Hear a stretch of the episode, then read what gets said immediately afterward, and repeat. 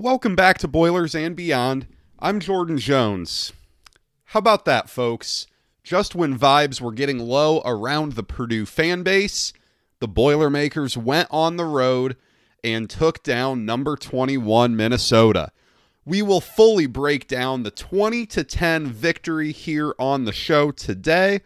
Look at some of the highlights, some of the lowlights, and we will take a look at the big picture now as Purdue sits in a six way tie for first place in the Big Ten West. If you don't already, hey, follow the show on Twitter at Boilers Beyond. Tons of good stuff over there. Had a great time interacting with you all during the game yesterday. Away games are always good for that. And if you don't, subscribe wherever you get your podcasts. We're coming at you twice a week during football season and plenty throughout basketball. So you will want to make sure that you follow the show or subscribe to the show wherever you get your podcasts so that you don't miss anything.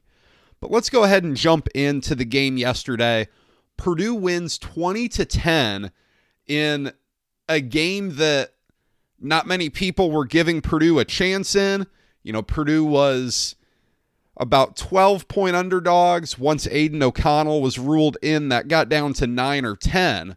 But Purdue was pretty significant underdogs, and the way they won the game was very non Purdue like. It was a dominant performance by the defense that won this game for Purdue.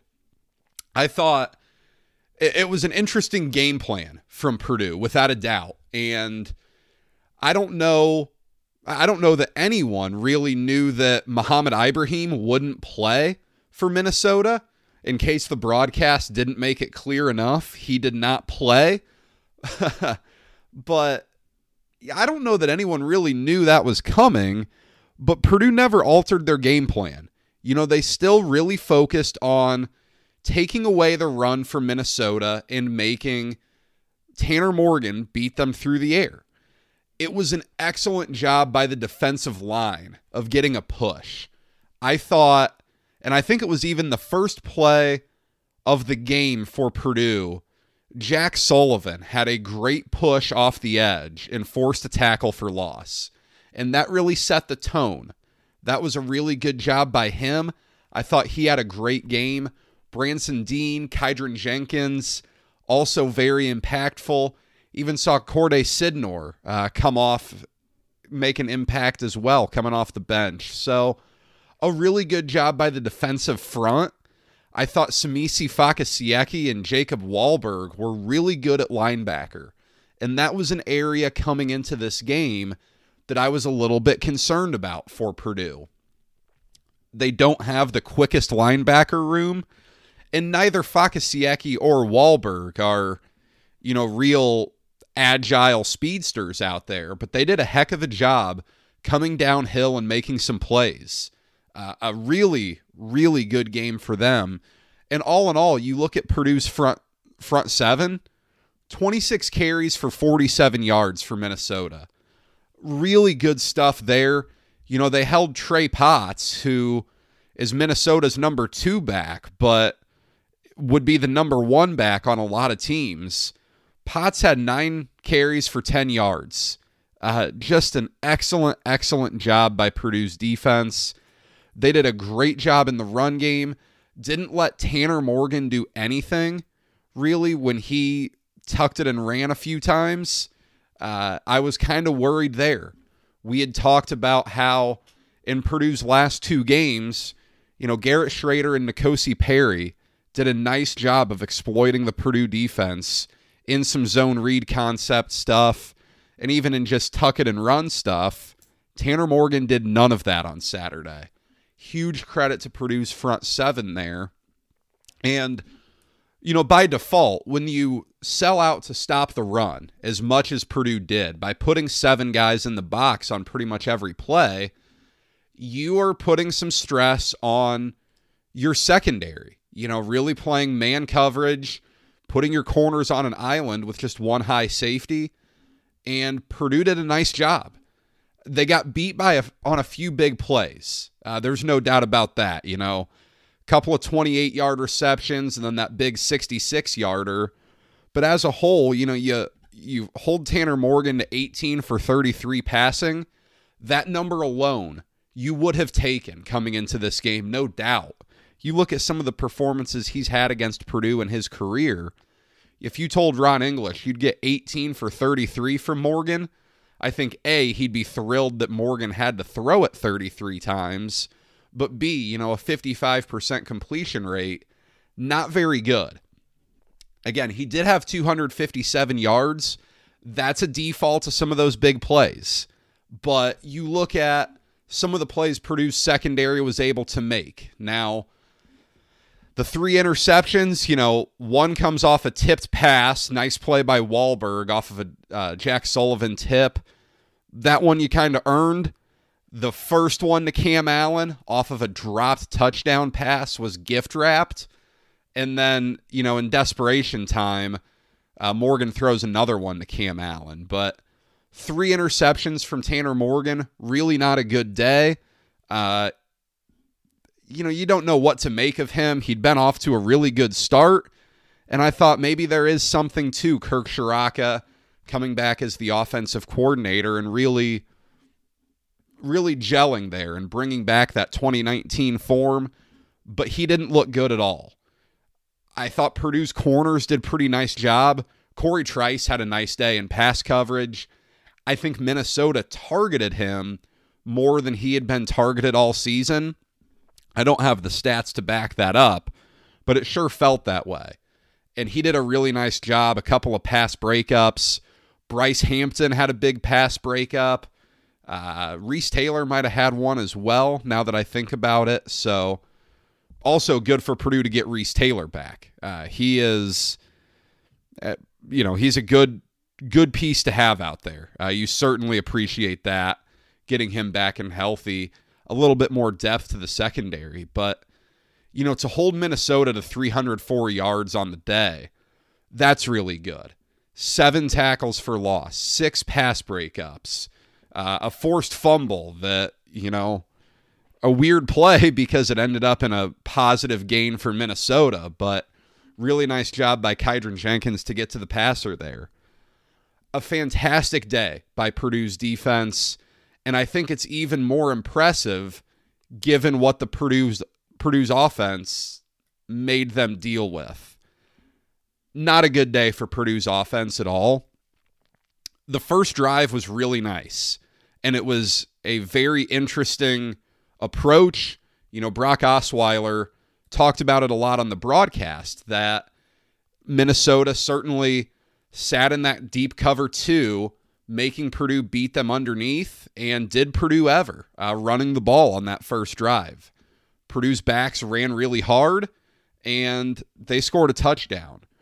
But after that, uh, they muster a field goal on a drive that began boy, right around the, the Minnesota 30 after a bizarre decision by PJ Fleck to go for it deep in his own territory on fourth and two. I still don't understand that. Um, but you get a field goal there, and then you don't score again until what, mid fourth quarter, late fourth quarter? That's not great. I don't know how healthy Aidan O'Connell was uh, you just look at the way he threw the ball. He wasn't crisp. He wasn't sharp. Uh, 27 for 40, a buck 99, no touchdowns, two picks. First time Purdue has won a game without throwing a touchdown pass since the infamous 2013 Indiana State game. So that part was interesting. Uh, I didn't think O'Connell looked great. But at the same time, having O'Connell at, say, 75% is still probably the best option for this offense. Uh, you hope he continues to get healthier. Again, I don't know how much of that was a problem of his injury versus just a nice job by Minnesota. You know, again, they they sat in that deep cover 2 for most of the day, and with that, they really made O'Connell be patient and made Purdue be patient.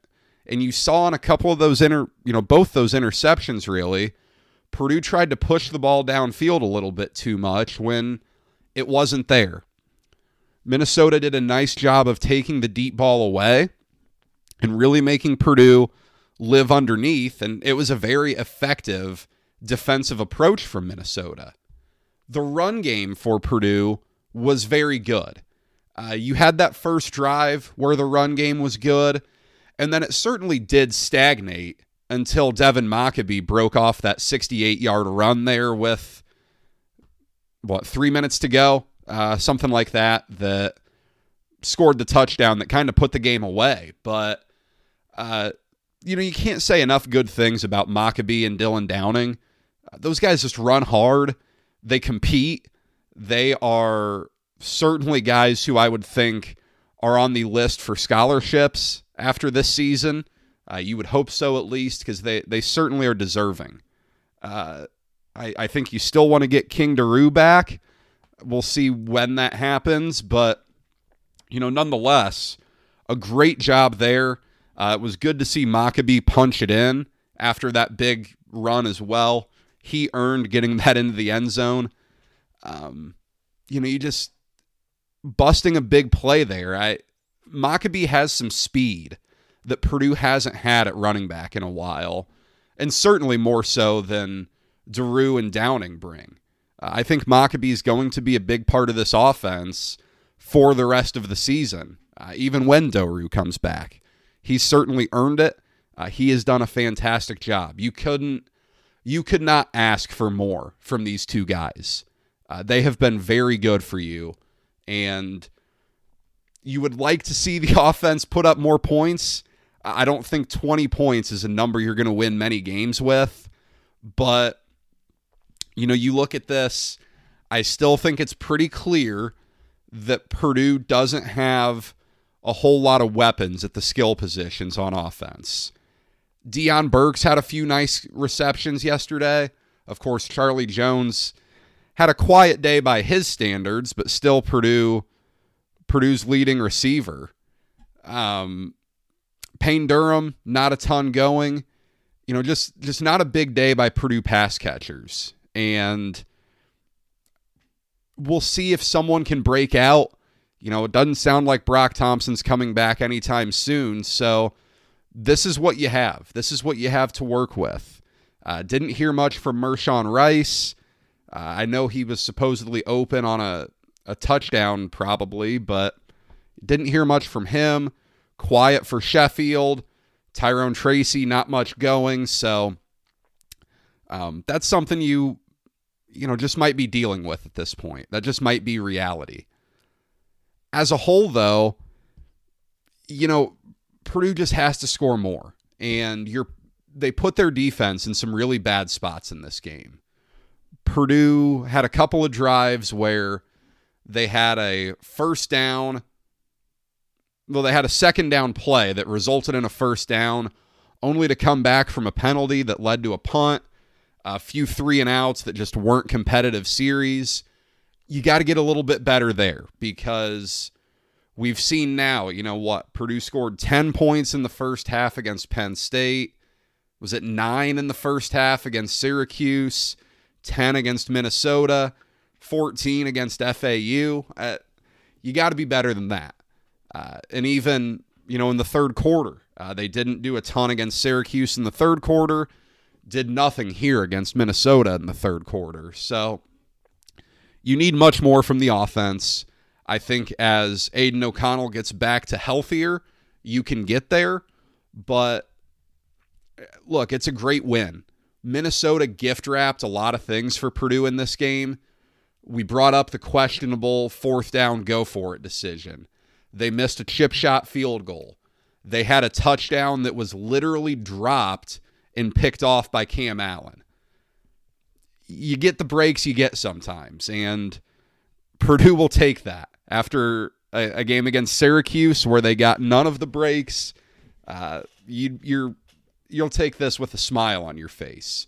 I thought from a special teams perspective, it was really good for Mitchell Fineran to knock those two field goals through the uprights, especially that one from 43. Uh, that was really big. Jack Ansell, you'd like to see a little more touch on a couple of those punts. He had two that sailed into the end zone for a touchback that you would like to keep in, and you know, even down it at the 10, that saves you 10 yards there. Um, again, you take what you can get. This is a really good win. You move on and just really you're in position to do some things now that at this time last week you didn't think you would be. I saw some interesting conversations, you know, about how big of a win was this for Purdue. Time will tell. You know, sometimes some of the some of the games you look back at as huge wins really depend on how the season goes. But, you know, without a doubt, this is a big one. Now, it's interesting because before the season, I thought Purdue would be a short underdog here. And obviously, questions around Aidan O'Connell's health. Minnesota's probably better than I expected. Purdue, a little bit disappointing through four games, but, you know, we'll see how big of a win this is. How good is Minnesota? How good is Purdue? Time will tell on some of this stuff, but it's the sixth ranked win for Purdue in five plus years of Jeff Brohm now. That's pretty impressive. Uh, that's that's a good stat.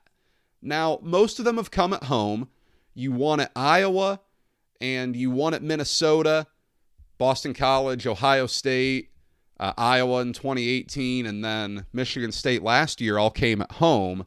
But Purdue has the ability to kind of play that nobody believes in us role.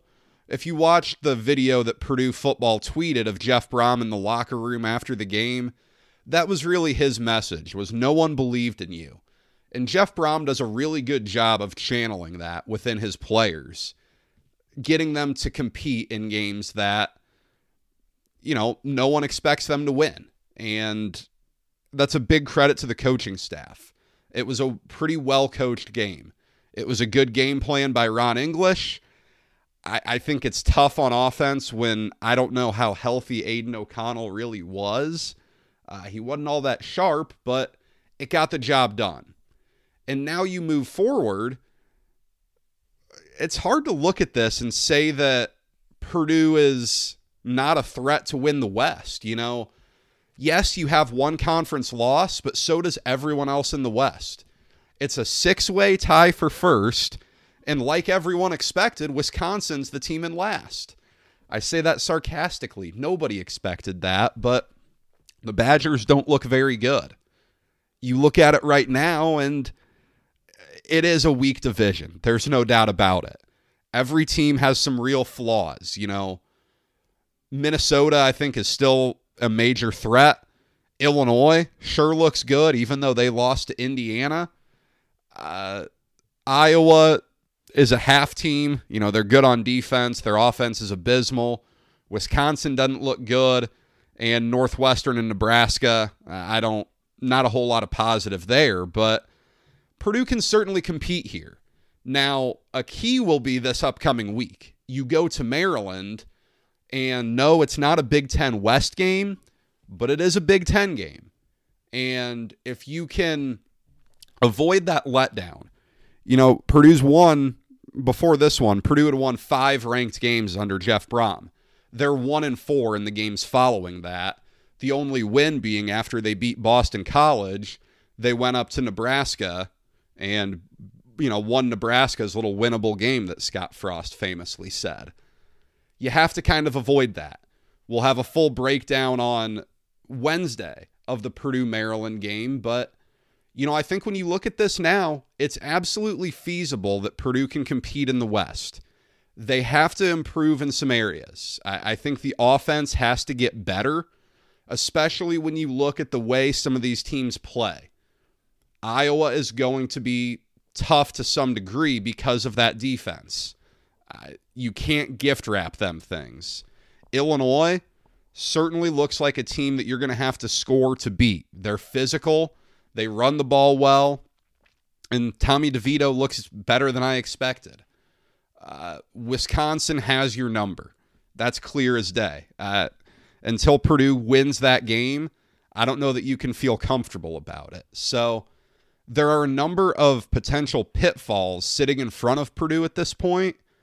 But as of right now, there is no game left on this schedule that you look at and say, boy, I don't know that Purdue can win that. I think Maryland might be the best team left on your schedule. Uh, it's certainly a conversation. Maryland, Iowa, Illinois, I don't know. You know, much was made about Purdue not having all that treacherous of a schedule this year. But now that you beat Minnesota and you have that tiebreaker, should it matter, boy, I think that is really a big deal. Now, you don't want to overreact to one week too much. There are still questions with this team. You want to get Jalen Graham back soon, hopefully this week. Uh, you need to put up more points on offense. The defense needs to keep doing this well. Uh, certainly, you'll face a tough test with uh, Taulia Tagovailoa, but you're not facing a ton of great quarterbacks that can really challenge your secondary well. So it's going to be really interesting to monitor moving forward. But this was a win that, you know, again, Vegas didn't expect Purdue to have. I don't know that many Purdue fans did. I didn't expect Purdue to win this game, but they dug deep. They overcame a difficult September, and now you're three and two. And when you look ahead at the schedule, if you can clean up a few things, boy, it, it really looks like you can put together quite the nice season at this point. So I'll put a stop in this one for today. That's all I've got. As I said, we'll be back here on Wednesday to preview Purdue, Maryland. Send over questions to me on Twitter. That's at Boilers Beyond. We will do a good old Q&A session for the second half of that episode. So send them on over. Subscribe wherever you get your podcasts so that you don't miss the Purdue Maryland preview. And hey, get off to a great start to this week, folks. Take care.